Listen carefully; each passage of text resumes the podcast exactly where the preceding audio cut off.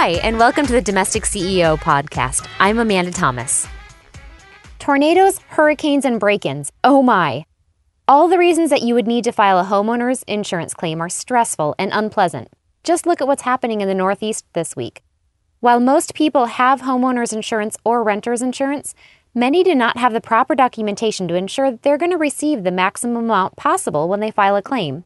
Today's tips will help you learn the steps that you need to take before the disaster happens to be certain that you can prove your losses to your insurance company.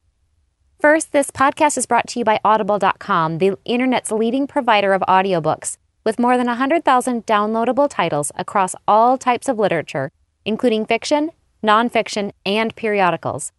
For a free audiobook of your choice, go to audiblepodcast.com/ceo. Now, back to the tips.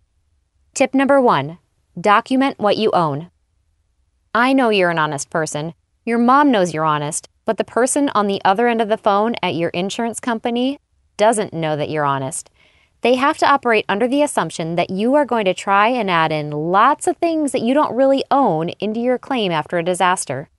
The insurance companies have standard amounts that most homes fall into, kind of like an average of how many people live in your type of home. If your claim is above that standard claim amount, you better be able to prove why. To document your belongings, simply start taking pictures or videos of your stuff.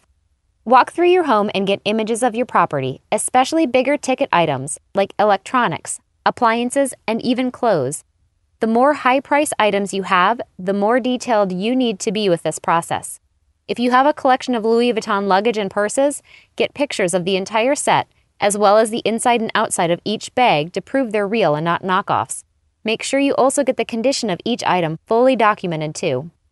Even the items that aren't designer, but are still above average cost, should be documented in this detailed way.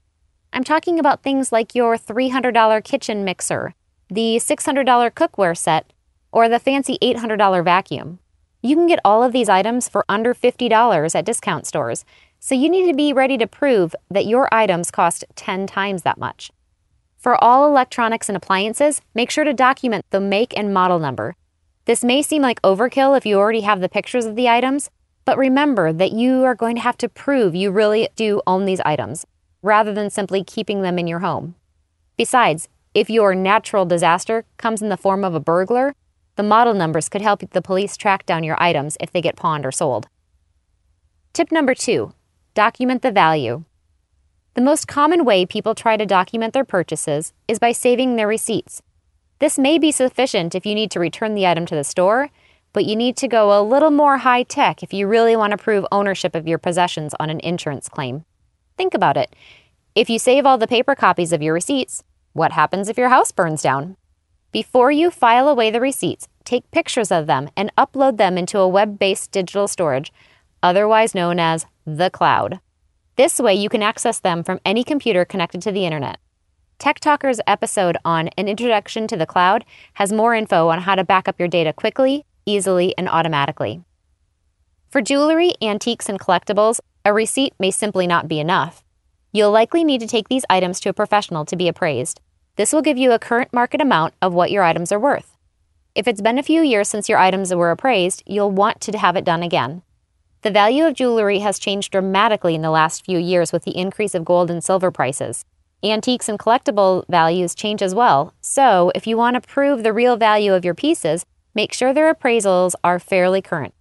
Then, to keep the appraisal document safe, make sure that they're in a fireproof safe, or even better, a safe deposit box at a bank.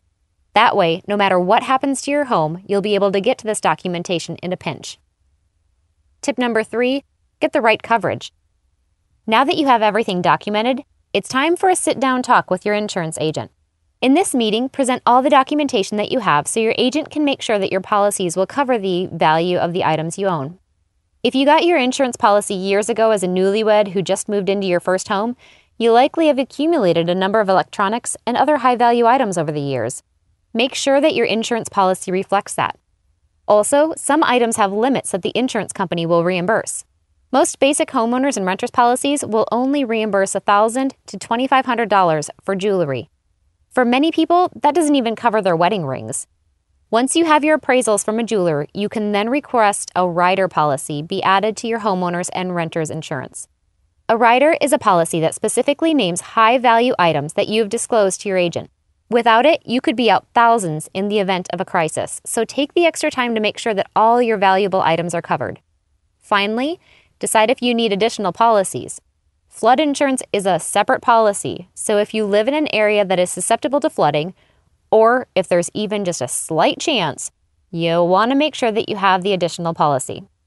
While we all hope that we're never hit by a natural or man made disaster, a little preparation can go a long way to protect your belongings. Take a weekend to get everything documented. It's a little investment of time that can have major payoff in the case of a disaster. Have you ever been a victim of insurance policy limitations? Tell us about it on the Domestic CEO Facebook wall or on my Twitter feed at The Domestic CEO. Thanks again to our advertiser, Audible.com. I really have become a huge fan of Audible over the past few months. I spend a lot of time commuting each day, and while music can keep me entertained for a little bit, I feel like I'm actually getting something done if I'm listening to a book while driving across town. Anytime a friend or client recommends a book, I jump on my Audible account, get the recommended book, and in less than three minutes, the audiobook is magically on my phone, ready for my next trip. My latest download was Start with Why by Simon Sinek so I can improve my leadership skills. For Quick and Dirty Tips listeners, Audible is offering a free trial and a free audiobook to give you a chance to try out their service. You could choose Start with Why or one of the other 100,000 titles available at Audible, including many New York Times bestsellers. For a free audiobook of your choice, go to audiblepodcast.com slash CEO. That's audiblepodcast.com slash CEO. And if you have any questions about anything in this episode or a suggestion for a future podcast, send me an email at domesticceo at quickanddirtytips.com. Until next time, I'm the Domestic CEO, helping you love your home.